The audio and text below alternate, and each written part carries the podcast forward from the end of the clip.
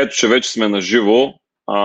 ще се радвам тези от вас, които вече а, ни гледат и се присъединят към нас, да ме информират, че се чуваме и че се виждаме добре, тъй като аз също мога да направя една проверка, но бих искал да ми потвърдите. Да, чува се. А, сега ще изчакам няколко секунди, за да се появят хора на линия, за да кажа защо а, днешния лайв ще направя сам, а, въпреки че е обявен и както вероятно някои от вас знаят, ако следят поредицата Irregular, всъщност поредицата Irregular се а, осъществява под формата на интервю с гост. И за днес бе предвидено да направя интервю с Николай Илиев, който е един от съоснователите на CloudCard, SaaS платформа, българска SaaS платформа за онлайн магазини, но поради технически причини, а, обяснимо е, лайфовете не винаги се случват, лайфовете понякога наистина са невъзможни да бъдат изпълнени, тъй като не винаги човек успява да планира добре и да се намира на място, където покритието на интернета му е достатъчно добро. Планираният лайв трябваше, както казах, да бъде с Николай Илиев, който е един от съоснователите на CloudCard България, но той няма да може да присъства. Затова, тъй като лайв е, лайфът е обявен и трябва да го има, ще го направя сам.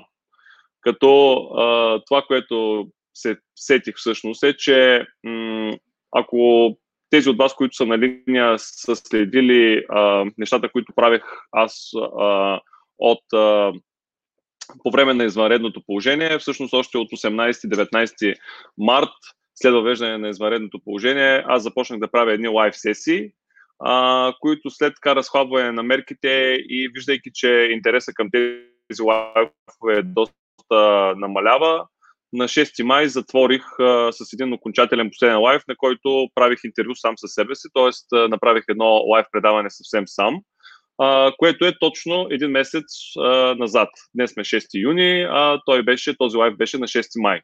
Което е като че ли знак, аз го приемам като знак, че може би веднъж месечно трябва да правя самостоятелен лайв, самостоятелно излъчване, самостоятелна поредица, в която да коментирам теми свързани с онлайн търговията.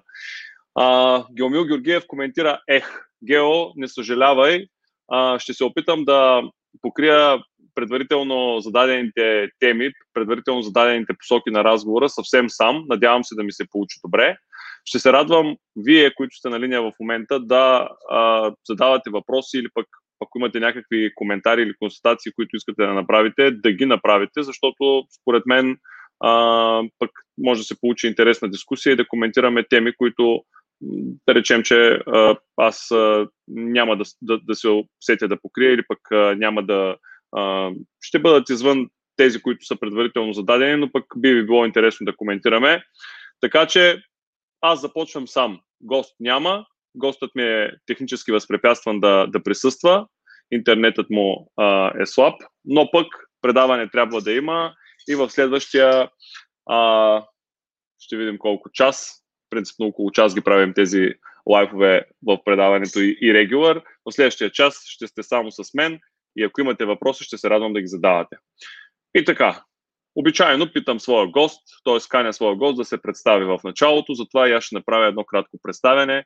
За тези от вас, които в момента гледат и не знаят кой съм аз, с какво се занимавам, казвам се Никола Илчев и в последните 10 години се занимавам с електронна търговия, като съм участвал в различни собствени и чужди проекти, а в последните 5 години развивам проекта e-commerce Academy. Вероятно, щом гледате този лайв, ам...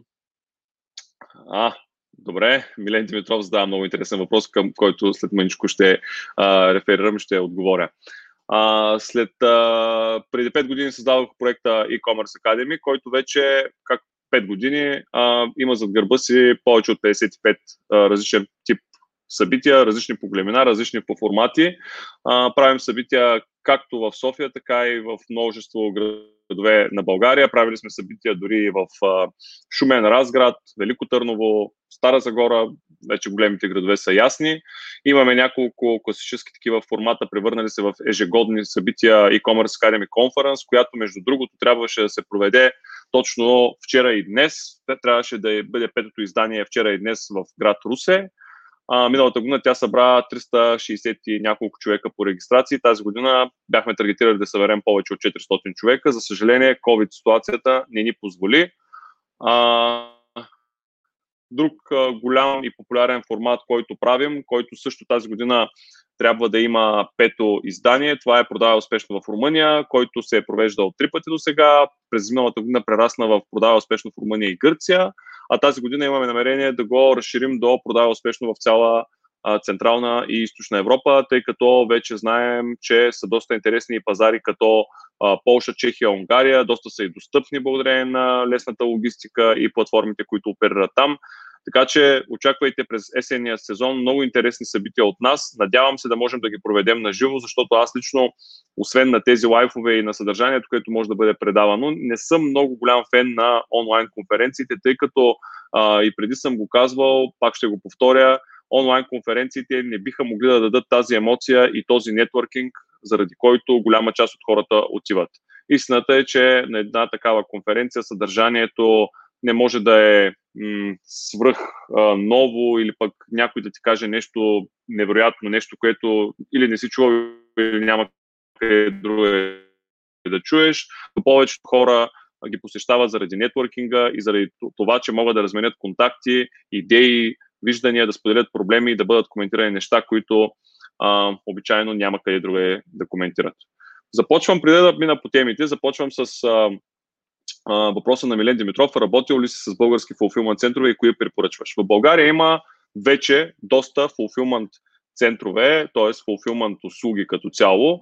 А, ако аз трябва да избера днес фулфилмент център, с който да работя, бих заложил на такъв, който има на първо място опит, т.е. от а, години е на пазара, който има сериозна компания зад гърба си, който а, е тестван, който работи добре, който има множество клиенти, а, защото това ще ми гарантира, че аз наистина ще получа услугата, м- както е и с всички други услуги, които нали, човек използва, ам, както много често, тъй като, хайде ще дам следния пример, понеже днес а, темата на нашия лайв е SaaS платформи и как а, въобще те биха могли да бъдат полезни на а, онлайн бизнеса.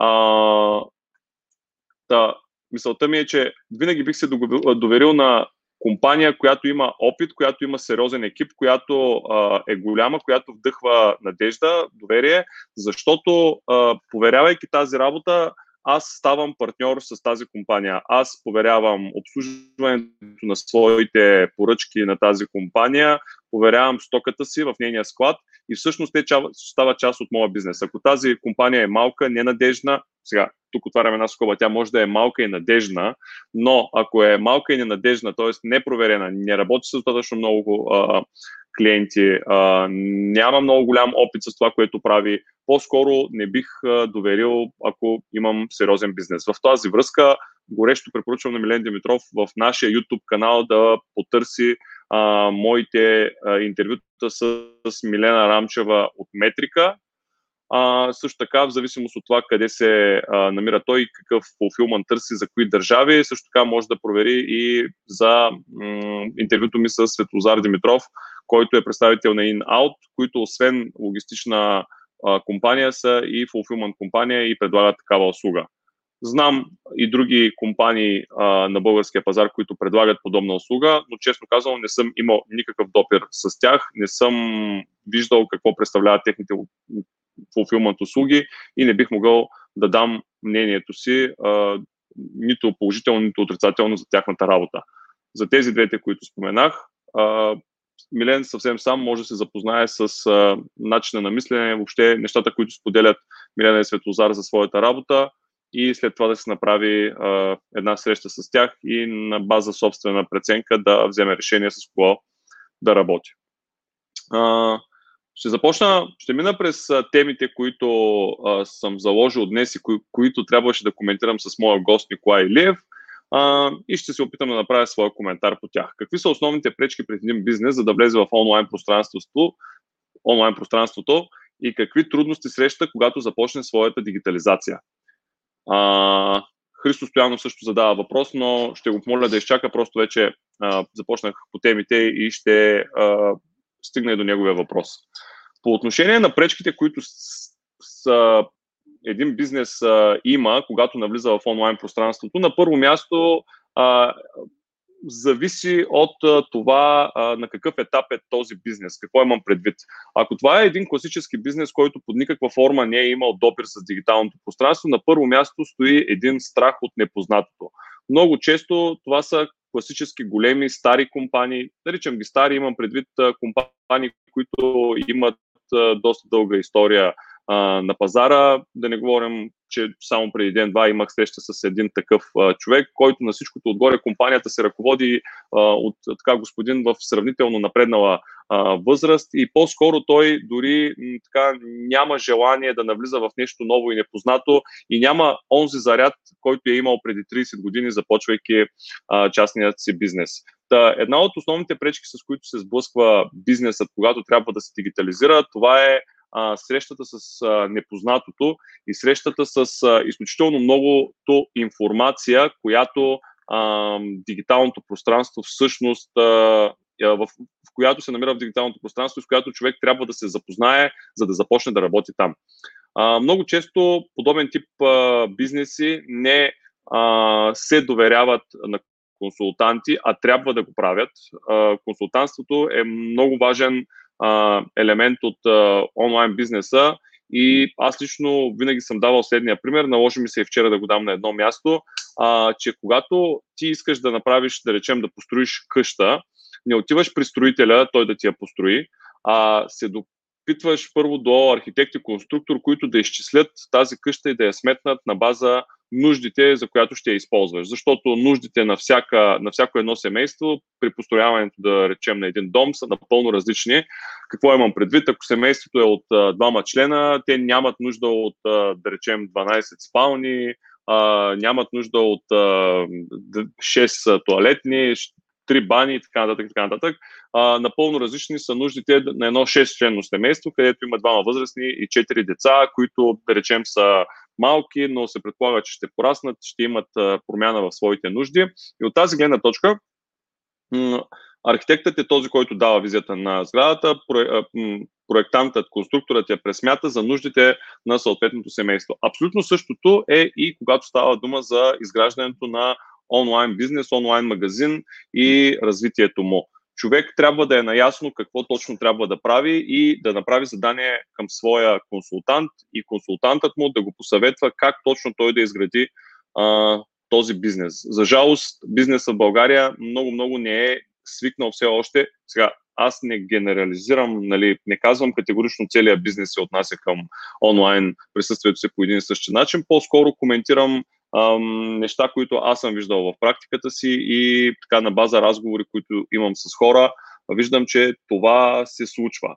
Хората не се доверяват на консултанти, може би защото а, не могат да срещнат правилните, може би защото м- не възприемат консултантството като така добра професия или а, надежден, надежна професия и хора, на които могат да се доверят. Не мога да гарантирам защо, но не са свикнали да използват такива. И всъщност това, което се случва, те започват да търсят начин да изградят, да речем, своя онлайн магазин по други пътища. Какви са те? А, много често чувам мой близък, братовчет, приятел или пък сина на моя приятел, той се занимава с а, компютри, той ще ми направи сайт. Това е много грешно схващане. Много е важно хората да знаят, че онлайн търговията е повече търговия, отколкото IT нали, подготовка, разбиране на IT нещата. От друга гледна точка, това да се довериш на някой а, братовчет, приятел, който е направил един-два сайта в живота си, а, определено не ти гарантира успех, напротив, гарантира ти точно обратното, че а, рано или късно а, ще се провалиш, защото в изграждането на една платформа, в изграждането на един онлайн магазин има толкова много технически неща, които трябва да бъдат съобразени. И тук отново мога да кажа, че колкото повече а, подобен тип проекти е изпълнявала една компания, толкова по-успешен ще бъде и твоя магазин, тъй като тя е минала по дългия път да, да, да има проблеми, да, да изпипа всички детайли, тя се е запознала с всички изисквания и по отношение на скорост, на зареждане на, на сайта, и по отношение на работата с а, а, големи а, големите търсещи машини. И по отношение на всички от тези технически неща, които сега не искам да навлизам в подробности, но а, такъв тип компании, които са изграждали десетки, стотици хиляди сайтове, са много по-надежден партньор. И ако те са по-скъпи от вашия братовчет, защото вашия братовчет ще го свърши наистина на стоеността на неговия, а, неговата заплата, м- гарантирано това може да доведе до, до проблеми на по-късен етап, а, докато една компания, независимо, че тя а, ще вземе пари, за да ви направи вашия магазин, това е, а, нали, предим, това е предимството, кое, което, кое, което компаниите имат. Те са, са извършвали тази работа много пъти.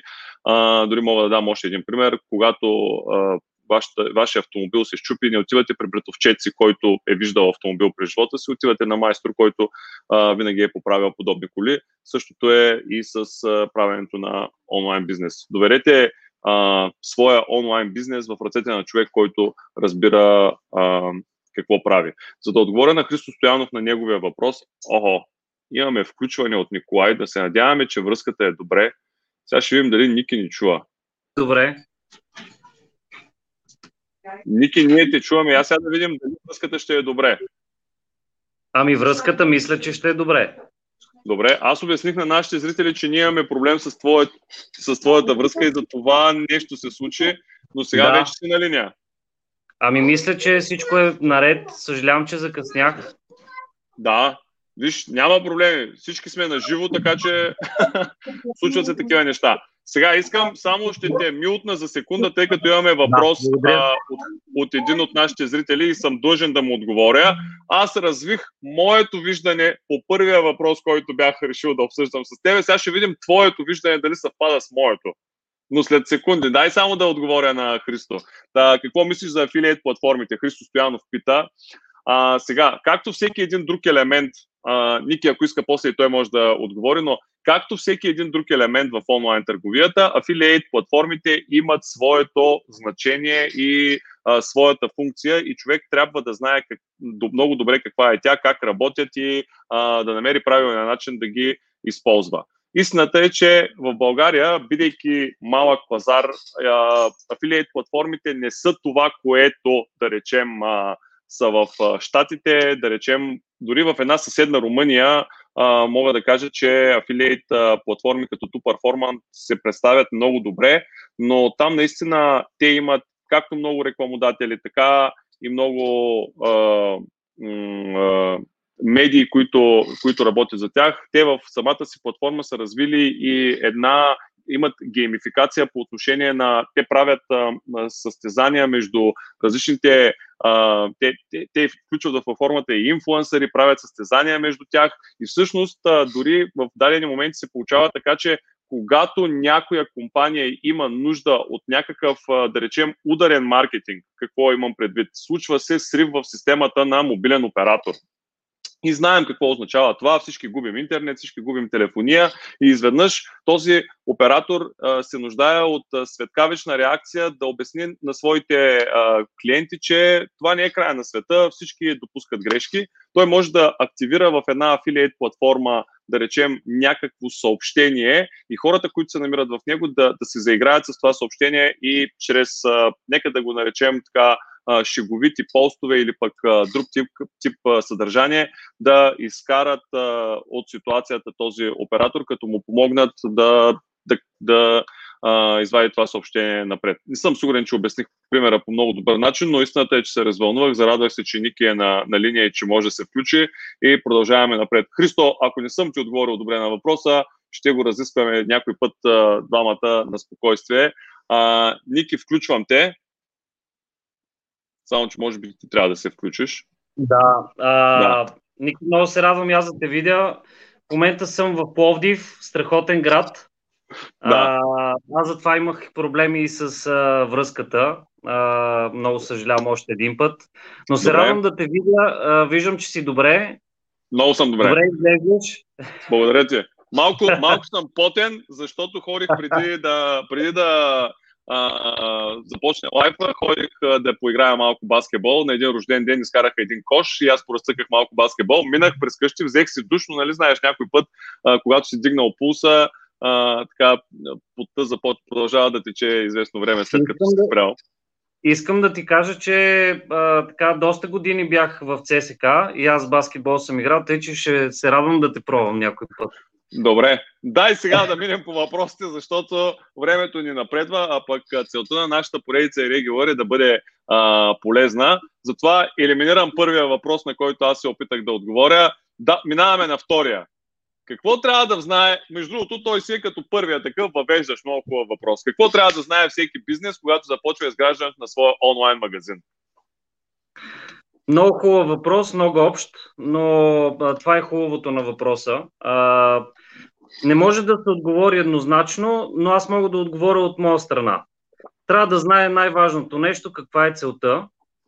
Т.е. трябва да има цел този бизнес, да не е само цел, да има конкретна цел, да има начертан бизнес план, по който да се работи. И едно от най-важните неща, които аз повтарям почти винаги, е, че хората, които правят бизнес, не знаят как да ценообразуват. И винаги правят грешка в ценообразуването. От там нататъка постоянство, екип и наистина много работа. Това е като едни въвеждащи точки, които ако искаш може да ги разискваме една по една. Ми, дай да влезем а, така в, а, в тях една по една. Какво е, понеже ти, още първа, първата част на отговора ти, цел и целеполагане, до известна степен повтаря това, което аз казах, отговаряйки на, на първия въпрос, кои са основните пречки пред един бизнес. Аз казах това, че бизнеса много често прави грешката да не е информирано да влезе в онлайн търговията и вместо да отиде при проектант, т.е. консултант в случая на електронната търговия, за да му построи къщата, т.е. онлайн магазина, той отива директно при строителя, човек, който по-скоро не се интересува от неговите цели, а казва, хайде, давай, ще я нахвърляме. Това сме го виждали всички, че се случва. Човек отива при някой, който нищо не т.е. не, че нищо не разбира, но разбира от как да бъде направено техническото решение, но не знае а, така, как да кажа. Да, Ами, честно ти кажа, всеки ден се случва това нещо, да идват а, различни бизнеси. Аз съм изключително благодарен, че имам възможността да се докосна до толкова много различни бизнеси, до толкова много различни а, предприемача. А, говорейки с тях, аз виждам, че те съответно знаят и те са наистина изключително и професионалисти в това, което правят, но когато влизат в електронната търговия, виждам един празен поглед, е, една несигурност, а, не знаят към кого точно да се обърнат, не знаят какви са стъпките. И точно за това на мен ми харесва моята роля, защото ние не даваме просто едно решение. Говоря сега в момента конкретно за нашия бизнес. Ние не даваме едно решение, ние помагаме целенасочено, влизайки в дълбочина на бизнеса, да, да можем да му кажем какви са стъпките, изграждайки съответно този онлайн бизнес.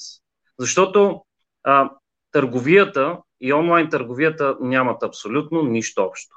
Просто думата търговия е общото в, в всичко това нещо. Аз тук обаче сега искам да те попитам защо. Защото аз пък твърдя, че онлайн търговията е търговия, която се случва в онлайн пространството. Тоест, ти ако си добър търговец, ако знаеш всички от тези а, търговски трикове, как да ги прилагаш и просто знаеш как да ги облечеш в техническите средства на онлайн търговията, би бил успешен. Но сега искам ти да ми кажеш, защо смяташ, че търговията и онлайн търговията нямат нищо общо? Ти тук що отговори на, дори на, на въпроса си. Ако знае как този човек да ги облече, как, как моториката да работи, да, прав си, търговията е, търговията е ясна. Да имаш съответно а, нюх, да имаш съответно познанията как да, да предложиш по най-добрия начин продукта си, обаче точно това не се случва. И, и наистина много големи търговци правят изключително големи грешки. А, те си мислят, че поставяйки продукта в а, платформата, която и да е тя, а, този продукт сам ще се продава. Само, че забравя, че няма консултант на среща, който е физически консултант, който да обясни този продукт и те а, съответно не, не, а, не влизат в дълбочина да опишат този продукт, да разкажат предимствата на този продукт, да, да направят изключително много снимки, да направят видео, да направят а, тестимониали, т.е. коментари, съответно мнения от различни търговци, за да може потребителя, който се докосва до техния продукт, да разбере всъщност какво пазарува, какво купува в, в онлайн пространството. Затова казвам, че електронната търговия е изключително различна от, от физическата такава, защото уменията са различни. Много хора не знаят как да рекламират, хвърлят пари за неща, които не разбират, не разбират как съответно да гледат метриките, а метриките са едно от най-важните неща, за да правиш електронна търговия. тоест Google Analytics, ако ти познаваш Google Analytics и знаеш как да изследваш този Google Analytics и да, и да следиш съответно какво дори ти говори, примерно, метриките и репортите на Facebook и на, на Google Ads, ти тогава можеш да бъдеш добър онлайн търговец. Да. Дори само с това, защото това не означава, че ти трябва да ги правиш тези неща, но ти трябва да бъдеш менеджер, който да ги разбира, за да знае какви а, Ники KPIs. А... Ми, основни, чай си аз не знам, ще знам на български как се а, превеждат. А, Показатели. Основни да. показатели. Основ, основни показатели съответно да, да залага и да, да се стреми към тях да ги постига. Всъщност това, това за мен е разликата между електронната търговия и физическата търговия. Поне аз това го виждам на ежедневна база. Сетих се нещо, което аз пропуснах да кажа, когато правих първия си коментар по отношение на какви са основните пречки пред един бизнес, за да навлезе в онлайн пространството а, че всъщност много често се оказва, че хората не знаят на кого продават. Ти срещал ли си го този проблем? А, на ежедневна база. Те не знаят коя им е аудиторията, те не знаят как да достигнат до тази аудитория, не знаят. А, виж, а, извинявай, просто си сипвам а, една чаша сок защото съм жаден.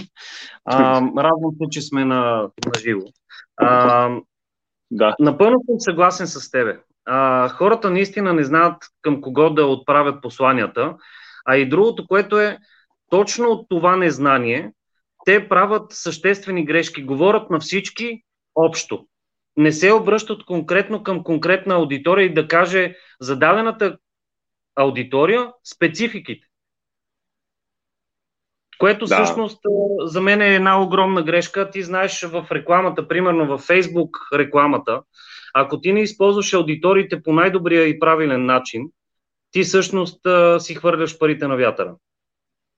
Докарваш един трафик в магазина си, а, ти знаеш кой е този трафик, знаеш хората, които са излезли, а, примерно в а, първите 30 секунди или първата минута, знаеш хората, които са седяли, да кажем, повече от една минута, и хората, които са повече от една минута, би, би следвало да имат повече интерес и ти всъщност тях да ги преследваш, а не да преследваш всички с, а, на, всяка, на, всяка, а, с, а, на всяка цена. И съответно ти не знаеш как да оптимизираш своите разходи. Това е както голямото предимство на дигиталното пространство, че наистина можеш много добре да таргетираш своята аудитория и след това добре да я преследваш, а, както се казва, преследваш, нали? А, така и големия бич за тези, които не знаят какво правят и всъщност наистина хвърлят страшно много пари на вятъра, защото а, преследват неправилните аудитории. Това е като обобщение на това, което ти каза, го казвам. Сега искам да преминем към третата ни тема, точка, която сме отбелязали, която вече тук съм сигурен, че бидейки твоята сила, ще се развихриш. Кои са предимствата на SaaS платформите и защо бизнеса да им се довери на тия SaaS платформи? Е, то това ще прозвучи като реклама, Веники. Ами, направи така, че да не звучи като реклама, защото Добре. целта не е да си рекламираме, а целта е наистина Именно, да бъдем полезни на хората. Знам, аз точно за това а, ще се опитам по, по различен начин да го обясня. А, това, което съм изживял, е двете монети. От двете страни на монетата съм бил. От едната страна, като Web Studios сме работили дълги години, в момента сме от страната на софтуера за сервис, т.е. SaaS платформата. Това, което виждам наистина, а, аз, аз ще бъда много конкретен и много искрен с аудиторията. Виждам болката, когато а, съм бил в, като веб студио и съответно съм а, продавал. Ще разкажа история, за да може да прозвучи още по-така в конкретика. Когато предаваш един проект и даваш финалната фактура на, на дадения търговец, когато си веб студио, ти виждаш една болка в очите на, на хората, че те плащайки тази фактура, до там свършва техния бюджет. Тоест, те отново пак казвам, не са си ценообразували, т.е. не са си направили, не, нямат финансовата култура, не са си направили сметката на въобще на целия бизнес план, защото няма бизнес план в повечето случаи. И ти виждаш, а, съответно, че този бизнес има един прекрасен онлайн магазин, който със сигурност ще работи, но там нататък дадения търговец не си е направил сметка, че най-прекрасният магазин да имаш, ти ако не го рекламираш този магазин, съответно ти все едно нищо не си направил. Най-хубавата реклама е тази, която се гледа, не е тази, която съответно не е излъчена. А, в тази гледна точка SaaS платформата дава едно спокойствие на търговците да стартират с много нисък бюджет и съответно да се фокусират по-скоро в рекламиране на техния бизнес, да видят този бизнес в онлайн пространство дали ще може да, а, да бъде успешен, а, така наречения lean модел. А, имаш идея, тръгваш, правиш я тази идея, виждаш тя дали работи и чак тогава натискаш а, по-сериозно в а, този бизнес. И за това всъщност разликата между Web Studio и SaaS, това е първата разлика, финансовата разлика. Следващата разлика в Web Studio и в SaaS е това, че ще го обясна пак по последния начин, като давам пример. Когато аз, като съм бил Web Studio и предам дадения проект, аз го предавам с приемо-предавателен протокол. С този приемо-предавателен протокол аз всъщност казвам на клиента, че ние свършваме работата до тук. Ако той иска да ни наеме, съответно да му поддържаме магазина и да правиме поддръжка, това е едно на ръка. Ако желая ние да му инсталираме магазина някъде на хостинг, това е допълнително заплащане. Тоест, нашия ангажимент стига до там ние да му направим магазина, да му го предадеме. Ако иска да му го запишеме на диск, ако иска да му го сложиме на флашка, да му, качи, да му го качиме някъде в а, онлайн пространството, той избира как. В следващия момент САСА има ежедневен ангажимент. Ние в момента имаме ежедневен ангажимент като такава платформа. Което означава, че когато търговеца си закупи абонамента, той знае, че във всеки един момент той може да разчита на екип от различни специалисти в различни области, които биха могли да му отговорят на неговите въпроси. Как да си кача продукта, да му направим едно обучение, как съответно да борави с платформата, защото това е, може би, един от ключа на успехите на дадения бизнес, той да разбере платформата как работи. Да разбере възможностите на платформата, за да може да, да изтиска максимума на функционалностите, които той си е а, поръчал дадения търговец, за да може наистина да прави истинска електронна търговия. От там нататъка, когато примерно му падне а, платформата, която по принцип не трябва да пада, но се случва това нещо, защото е софтуер, а, веднага има хора, които реагират. Дори преди той да го е казал, платформата знае, че трябва да му оправи а, дадения магазин. Защото то не е един, а като си на една платформа SaaS, един като падне, всички падат. Общо взето, ако не са на различни инфраструктури, което в Enterprise решенията са на различни инфраструктури. Това е втората разлика, Ники. И третата разлика е, че когато бизнесът ти а, има необходимост днес, в днешна дата, за дадени функционалности, ти ги казваш на Web Studio, че ти трябват. Web Studio ти ги произвежда и ти ги предава. Обаче, след 3 месеца, след 6 месеца излизат нови функционалности или дори още на следващата седмица ти виждаш, че има функционалности, които работят, обаче ти нямаш. И започва едно, ами сега извинявайте, ма ще трябва да направим тази функционалност, другата функционалност, третата, четвъртата, петата функционалност и Web Studio, което е съвсем нормалният процес, а, тъй като Web студията не работят а, а, безвъзмезно, а, те не са благотворително дружество, а, те взимат пари за всяка една функционалност. Тоест, искаш нещо, плащаш си за него. Само една скоба да отворим, може би е важно да. да кажем за тези, които не знаят, че когато ти си възложиш работата на Web Studio и то трябва да я изпълни, всъщност тя, то винаги я минава през платформата на часове, а, колко часа ще бъдат вложени, какви са хората, които я изпълняват, колко струват тези хора на час и така всъщност а, формира а, ценообразуването на дадената доработка. Нали така? Ами, Ники, абсолютно а, така работиме и ние. А, всъщност това не е само за веб студията, всички работиме по този начин, а, но се формира на часова ставка. Аз исках просто да кажа нещо различно. А, това беше уточнение, което ти го даде, а, да. което е наистина релевантно и много точно, а, за, да го знае, да, за, за да го знае всъщност аудиторията, за да може да си направи сметка, че предварително трябва да попита веб студиото на каква часова ставка работи. И те часовите ставки са различни. Часова ставка за поддръжка е едно, часова ставка за веб, за веб дизайн е друго, за фронтенд е трето и за девелопмент е четвърто. Но тук това, което исках да кажа в SASA, предимството на SASA е, че правейки една платформа, платформата, самата платформа разработва множество функционалности, а, които се дават на дадения търговец. Тази платформа, ако съответно това е фокуса а, и е основата а, на, на бизнеса, както е нашия, ние на ежедневна база правиме до разработка на тази платформа. Ние я усъвършенстваме. Така че ако днеска ти вземеш 10% от функционалностите на, на SaaS платформата, ти в развитието си можеш да достигнеш до 100% използване на, на функционалностите на една платформа. Това е всъщност е разликата, за които ти всъщност не плащаш допълнително, а те са съответно са ти включени в цената. Има, разбира се, а, за да не подвеждаме потребителя, има функционалности дори и при нас, а, както и при други колеги, които се заплащат допълнително. Това е съвсем нормално. А, функционалностите, които се заплащат допълнително, те а, или са направени от трети а, страни, като например GDPR, това се прави от адвокати, а, или примерно когато трябва да, да свържеш ERP-то с а, онлайн магазина, това е допълнителна работа, защото тя трябва да бъде а, персонализирана за дадения бизнес. Тоест, ние трябва да разбереме нуждите на бизнеса, как работи той, за да може съответно да, да адаптираме платформата спрямо а, онлайн магазина а, и как, както и ERP системата. Да. Това са, това са трите така а, големи разлики, които а, той има много други разлики, но това са трите основни. А, също така, когато работиш на един от недостатъците, а, съответно на, на Web студиото, е, че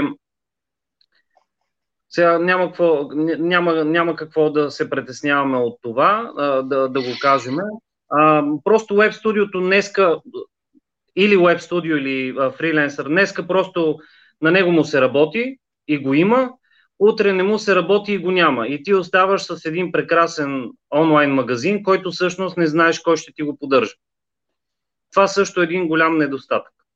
Аз вече го казах, между другото, преди да се включиш, че когато довериш бизнеса си в ръцете на, да кажем, че ти е братовчет, брат, сестра, нали, някой, който решава така аматьорската да направи този магазин, или пък дори да не е аматьорската, някого, надоверяваш го на някой, който е един единствен човек, човекът фирма, рискуваш дали,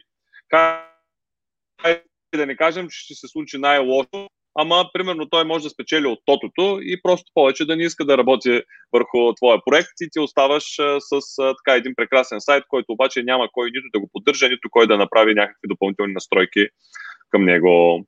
Добре? Абсолютно. Ами, абсолютно. Да, между другото, аз а, знам за един такъв случай. Преди години мои познати а, имаха магазин, който се поддържаше от един единствен човек. И сега, нали, като случват се такива неща в живота, човека, който го поддържаше, почина. Наистина нещастен случай и хората дори нямаха доста после до администраторския панел на своя магазин и трябваше да правят всичко от начало. Ето как нали, Просто съдбата си а, така изиграва лоша шега с тях в този момент. Добре, кои са ключовите първи стъпки, които един бизнес трябва да предприеме след пускането на своя онлайн магазин? Сега, задавам ти този въпрос, искам да направя едно уточнение и като цяло а, исках да тласна такава разговора като цяло да бъде малко по-базов, Защото а, съм сигурен, че и ти ще го потвърдиш. В момента има така една нагласа много хора, които по една или друга причина са пропускали да се дигитализират и да вкарат бизнеса си в онлайн пространството. Сега този а, COVID, тази COVID ситуация им подейства като студент душ, отрезви ги и те се а, светнаха, така да се каже. Активизираха се, светнаха се и много рязко проимаха желание да влязат в дигиталното пространство. А, правя така едно уточнение, извинявам се на нашите по-регулярни зрители, които са, са вече в това дигитално пространство и правят бизнес отдавна, но следващия въпрос наистина е насочен към тези хора, които сега стартират своя бизнес. А, но той в отговора вероятно ще, ще се крие полезна информация за тези, които отпреди правят бизнес. Така че кажи ни, кои са ключовите първи стъпки, които хората трябва да предприемат след пускането на онлайн магазина? Тоест, за да разбера първо въпроса ти и хората да го разберат също, вече онлайн магазина ти е с а, и цялата информация качена, всичко е настроено или не е настроено в магазина, не, защото... Всич, нека да речем, че всичко е настроено. Тоест, ти си свършил работа, написал си домашното, качал си си продуктите, Добре. направил си си описанията, направил си си всички тези настройки на сродни продукти. Въобще всичко е изпипано до последно и ти вече трябва да да започнеш да, да действаш по, а, както се казва, влаченето на трафик и така. правенето на продажби. Какво правим? Разбрах, надявам се и хората да са го разбрали, защото едно е да, да ти е готов магазина. Да, готов магазин означава ти да си си настроил и всички маркетингови инструменти. Сега, да.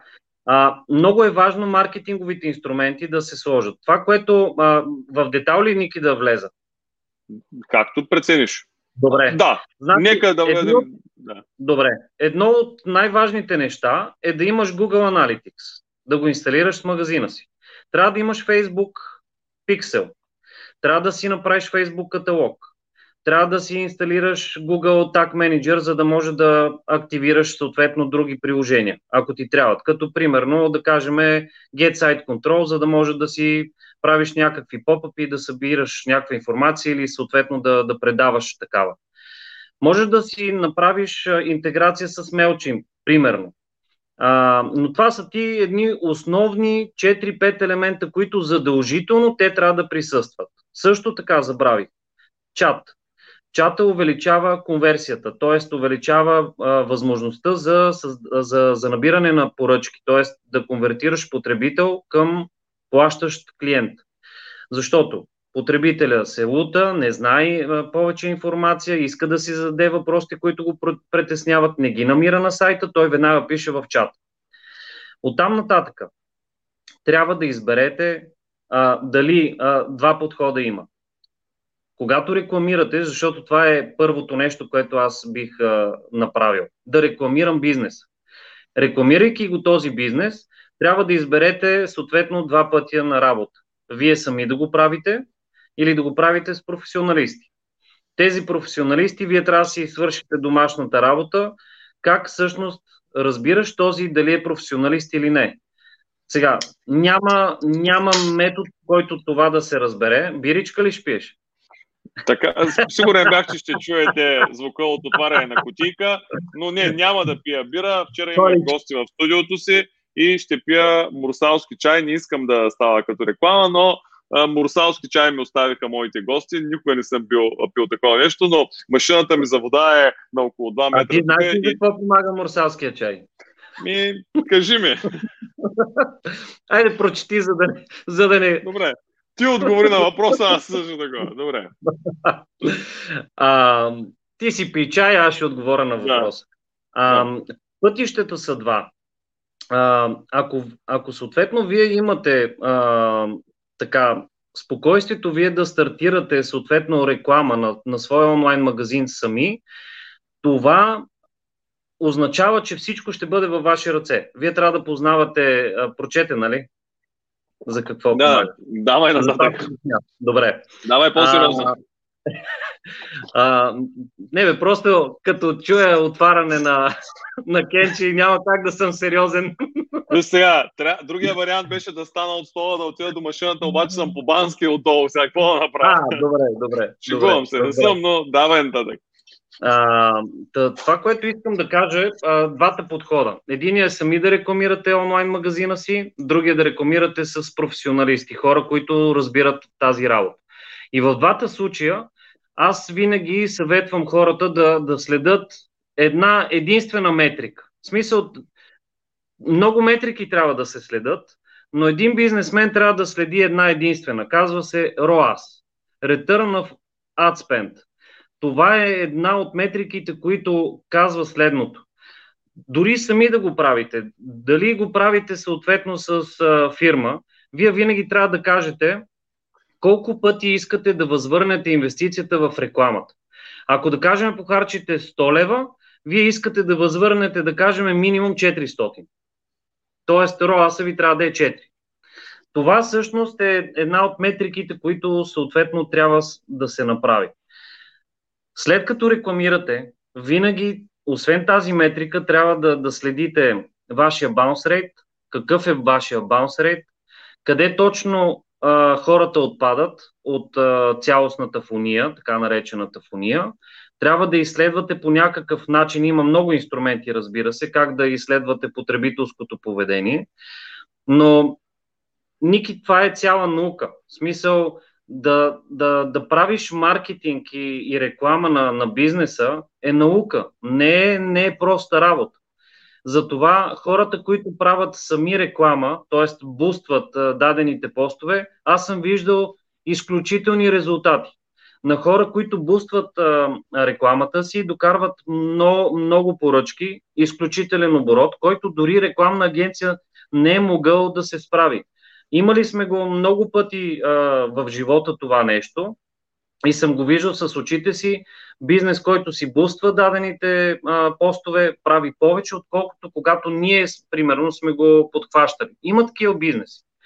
А, тъй, че първото нещо е да, да знам как да правя реклама или да избера правилния партньор. След което, дори да избера правилния партньор, аз трябва да имам репорти. Ако работите с дадена рекламна агенция, задължително изисквайте репорти.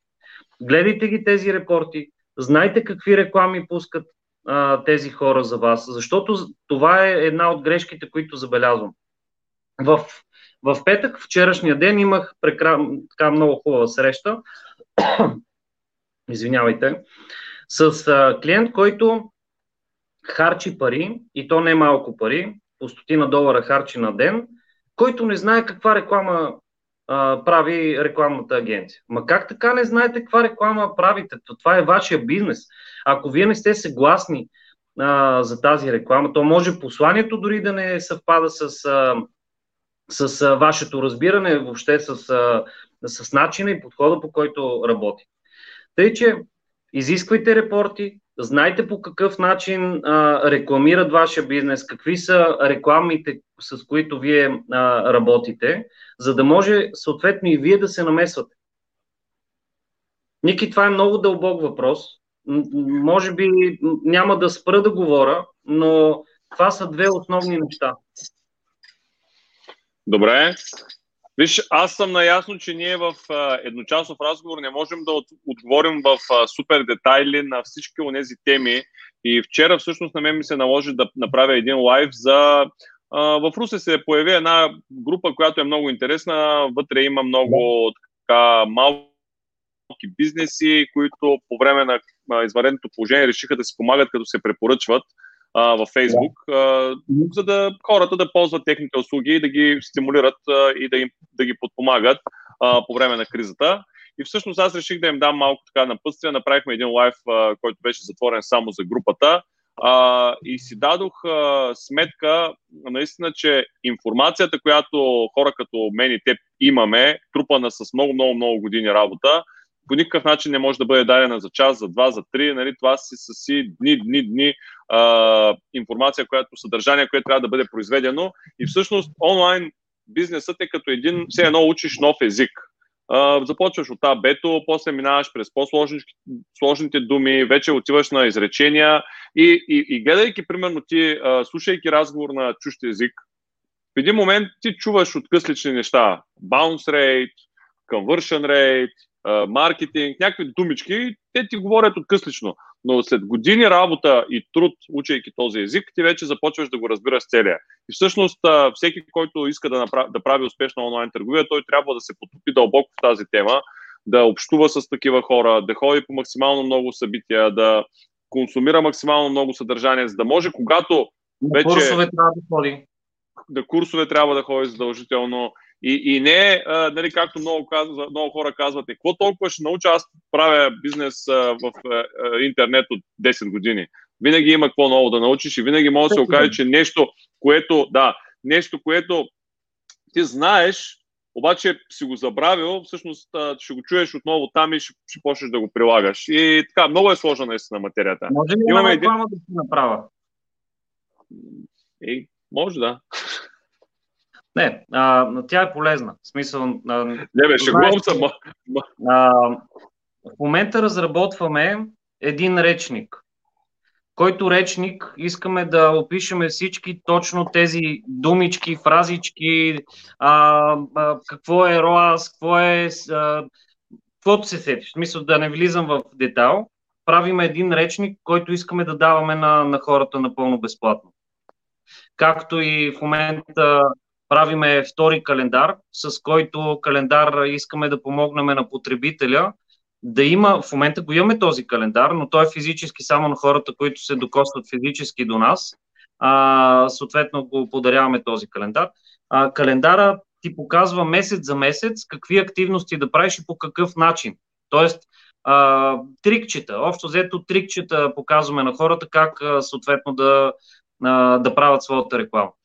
Да, добре. Имаме въпрос. Имаме въпрос от зрител. Ще ви го задам преди да минем към последния въпрос. Към Николай е въпрос. Колко е средният conversion rate на онлайн магазините, направени на CloudCard? Ами, Дали се чуваме обаче, защото аз лично те загубих. Може Я, ли, някой... просто отварям Google Analytics, за да го проверя, да го кажа. Само една секунда. Добре, добре. Аз през това време ще направя, ще сложа на екрана коментара от Петър Илеев, твой брат и съосновател на CloudCard. Истината е, че в интернет така бързо се променя поведението на хората, че и най-добрата агенция без анализи и умни действия не би могла да се справи. В интернет всичко, всички сме равни. Добре, Геомил Георгиев, потвърждавам, да, да, Гео гледа от самото начало и е с нас. Ники замръзна, той наистина отваря нещо в момента. Добре. Надявам се, че а, успяваме да отговорим и не сме отекчили по-опитните от вас с а, темата, но лично за мен м- Ники обаче изчезна. Нали при вас изчезна? Я ми потвърдете, само аз съм на екран и а, да, въпрос към Николай. Каква рекламна кампания трябва да създаде така момент? Да. Чуваме ли се? Да. Провери да. го. 1.35 е средния conversion rate на абсолютно всички. 1.35. Добре. Говоря, само, само едно уточнение, за да го знаете това нещо. Това е от ден първи. Ако ви го покажа примерно за една година назад, той ще е много по-голям. Чакай, че аз не разбрах как така от ден първи. Така, откакто е създаден CloudCard 2016 година на 25 април до ден днешен 1.35 conversion rate. Да, да. Да, чакай, че аз по, Ако върна само една година назад, conversion rate се е вдигнал поне с, една, с един пункт нагоре. Разбрах. Чакай, че аз... Не съвсем нещо друго. А, а Петър Илиев коментира, това не е правилен въпрос, момчета. Сега, няма да влизаме тук в спорове. Аз също, между другото, щях да кажа, че нали, не може точно по този начин да бъде поставен въпроса какъв е средният conversion rate. Ами, трябва да се поразсъждава малко, но нека да не задълбаваме тук. Има друг въпрос, който а, така, бих а, задал, защото смятам, че а, е, е така по-релевантен към наистина малко по-начинаещите а, каква рекламна кампания трябва да създадем за нов онлайн магазин. Благодаря предварително. Твое, твоето мнение, какво би препоръчал ти като рекламна кампания за нов онлайн магазин? Значи, първо бих препоръчал следното. Да разбера какъв е бизнес. Какви са продуктите. А, къде ще отива тази реклама? Тоест, в целева страница ли ще отива а, дадената реклама? Ще отива в листинг с продукти, ще отива на начална страница или ще отива в детален продукт. Това е първото нещо. После, когато разбера дали трябва да рекламирам в Facebook, в Google, в Instagram или в някой друг канал, защото това не са всички канали, които спира, спират до тук. Това може да е, примерно, може вашия бизнес да, да, да се прави само с инфлуенсъри.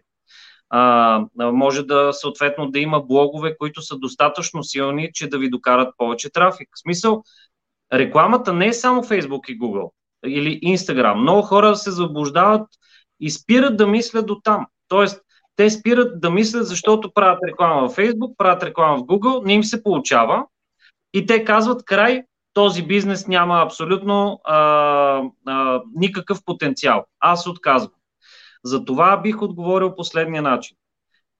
А, за да може наистина един професионалист, който смятам, че съм аз, да ти отговоря на този въпрос, първо трябва да разнища целият ти бизнес, за да, за да мога да ти кажа конкретика. И не бих искал да хвърлям някакви думи, а, но бих казал подходи. Ако рекламирам, да кажем, в а, Facebook, ще направя първо един пост, който ще го бусна. После ще направя реклама за трафик, после ще направя реклама за конверсии и ще направя един ремаркетинг. Това е във Facebook.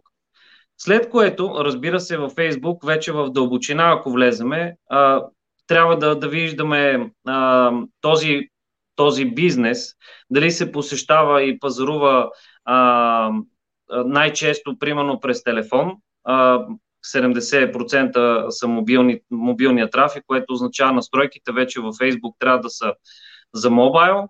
А, съответно, ще правите ли кампания в Messenger? В смисъл, това са много детайли, които няма как никой на, на земята да ти отговори еднолично, без да разбере повече за бизнес. В Google основните, да. неща, които, основните неща, които бих направил, е да пусна реклама на ключови думи, Дисплей бих пуснал, ако искам да правя бранд awareness.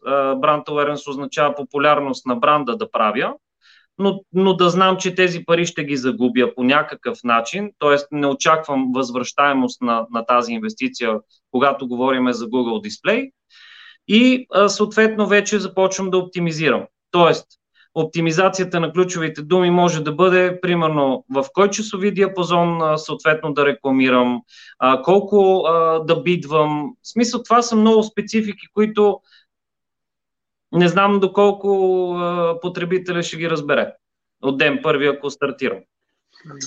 Ами хубаво е да ги разбира. Мо, мо, мое мнение е, че е хубаво до момента, до който той стигне до този ден първи, той вече да се е запознал в голяма степен че това наистина не е проста задача и дори да не може да се справи сам да пусне всичката тази реклама, то поне да се а, допита до някого или да наеме някой, който знае как се прави. Изключително съм съгласен с тебе и а, това е едно от многото важни неща, които а, съответно ние а, сменихме малко стратегията и казваме на хората лесно е да стартираш, лесно е да стартираш, но бизнеса не е лесен. И никой да не бъде заблуден, че този бизнес е лесен. Това е много труден бизнес и а, изисква много умения, но най-вече отдаденост. Много хора стартират бизнес, просто ето така да тестват. И те очакват.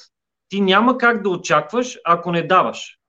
А, затова а, мой съвет е когато някой дава 100% от времето си, от ресурсите си и е заложил 100% всичките си карти на масата на този бизнес, повярвайте ми, както ние го направихме с моя брат, няма как да не успеете.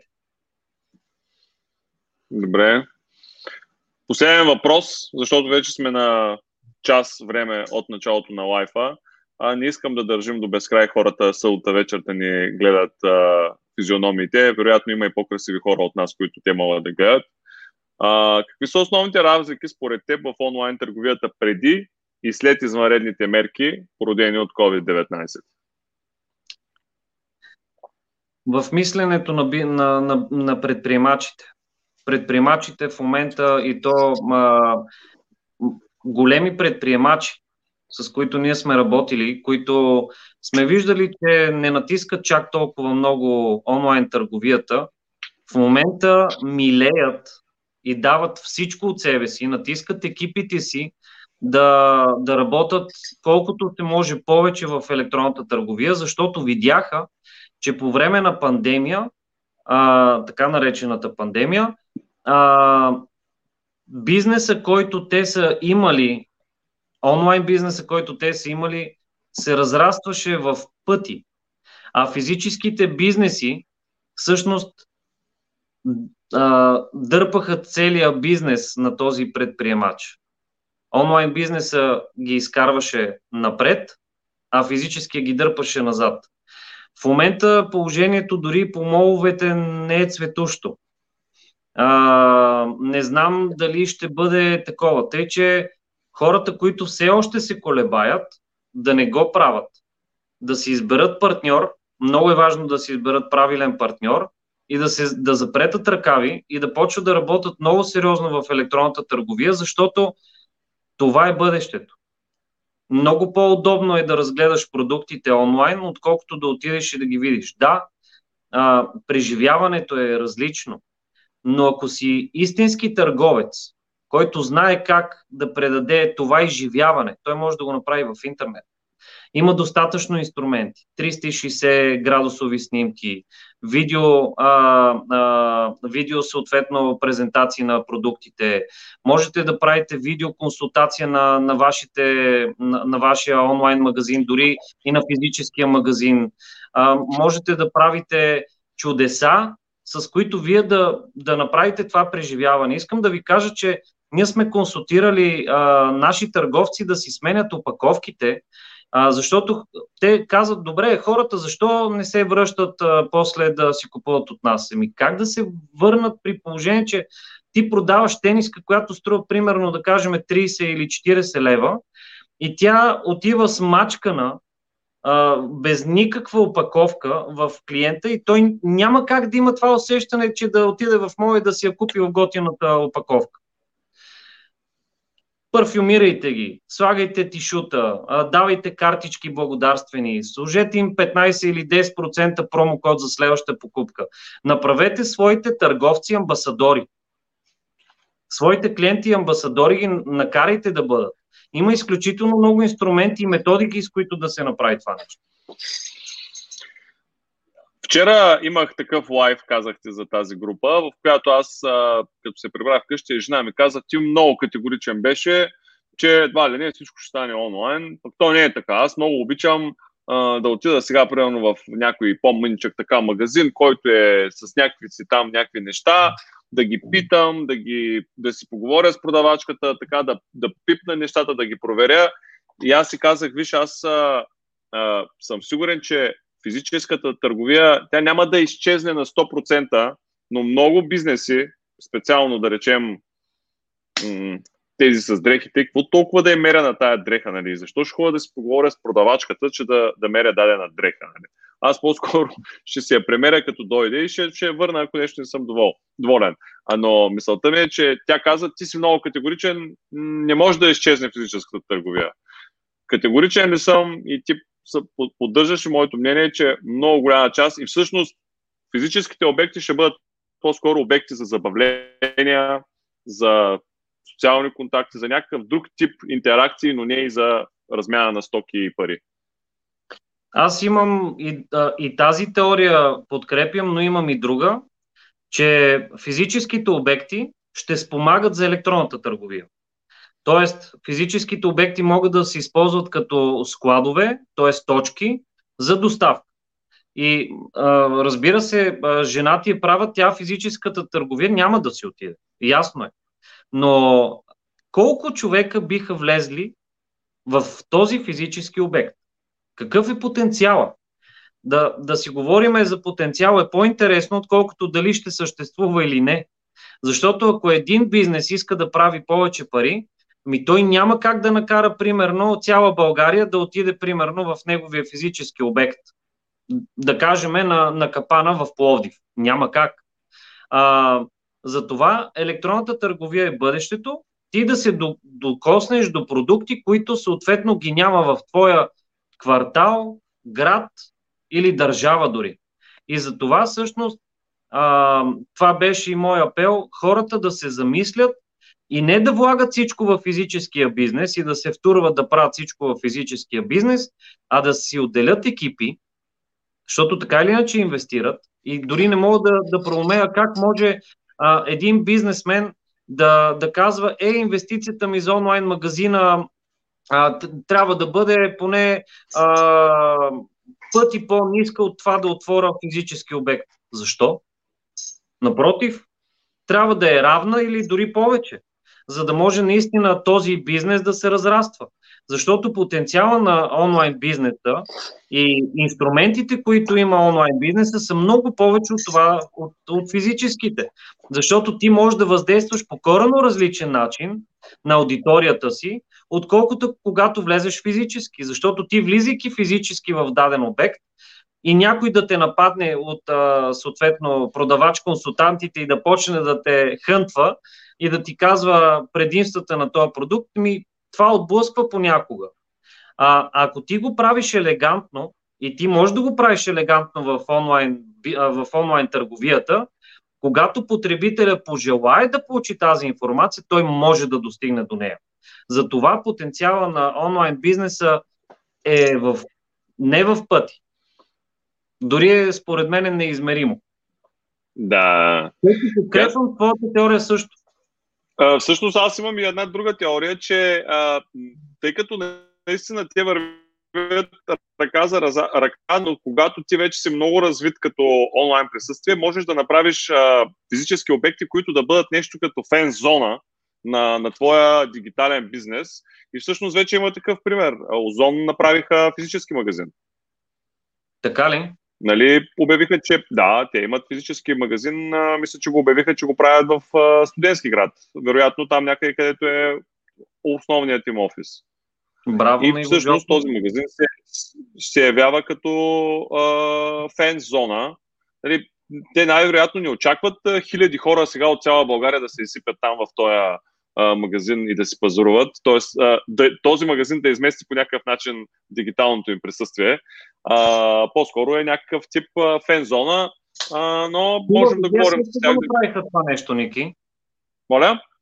Сила БГ също го направиха това нещо. Те стартираха онлайн и в момента са с доста физически обекти. Да. Амазон също откриха магазините, че а, двете неща работят в синергия, но според мен е, а, онлайн търговията има много повече потенциал. А другото е спомагателно. Другото е част от а, плана. Зависи кой каква цел се е поставил и какво така планира и какво вижда. Защото, да, да, защото в интерес на истината физическата локация може да се разглежда и като рекламна стратегия, а, и всъщност една физическа локация може да ти а, бъде много по-ефтина реклама от а, много други инстру... рекламни инструменти, които ние познаваме. Добре, аз предлагам с а, това да а, поставим а, край на нашия разговор, защото вече правим почти час и 10 минути. Разбира се, тебе нямаше в първите 20, но а, другия път... минути закъснях. да, другия аз път... съм горд с това нещо. Да, другия път с по-хубав а, а, интернет и тестване, тестване няколко часа по-рано, а не в последния момент. Добре, искам да ти благодаря, че беше наш гост. Искам да благодаря и на тези от вас, които останаха с нас до края. Също и така и на тези, които задаваха въпроси. Благодаря, разбира се, и на тези, които ще гледат а, а, епизод 6 на поредицата и регулар по-късно на запис, както в нашия YouTube канал, така и в а, Facebook. Очаквайте и следващата събота много интересен гост, с който ще ви запозная през седмицата. Вероятно през първите няколко дни на седмицата ще пусна обявление кой ще е той и каква ще е темата. Разгледайте и другите поредици в канала на e-commerce Academy. Една от тях, между другото, е, е леко рекламна. чак, даже, даже не е много леко, съвсем рекламна си е, с, в партньорство с CloudCard. Разгледайте, защото в нея интервюраме хора, които а, са започнали своят а, онлайн бизнес, своето онлайн приключение именно по време на, на кризата, на изваредното положение и са стартирали чрез платформата на CloudCard. А, но и, и, абстрахирайки се от това, че е така рекламна, тя е спонсорирана от CloudCard, нали, то си е обявено навсякъде, не е някаква тайна. Абстрахирайки се от това, историите са много интересни и аз горещо ви ги препоръчвам да ги гледате. Чао на всички и до скоро! Чао, лека вечер и от мене всичко хубаво!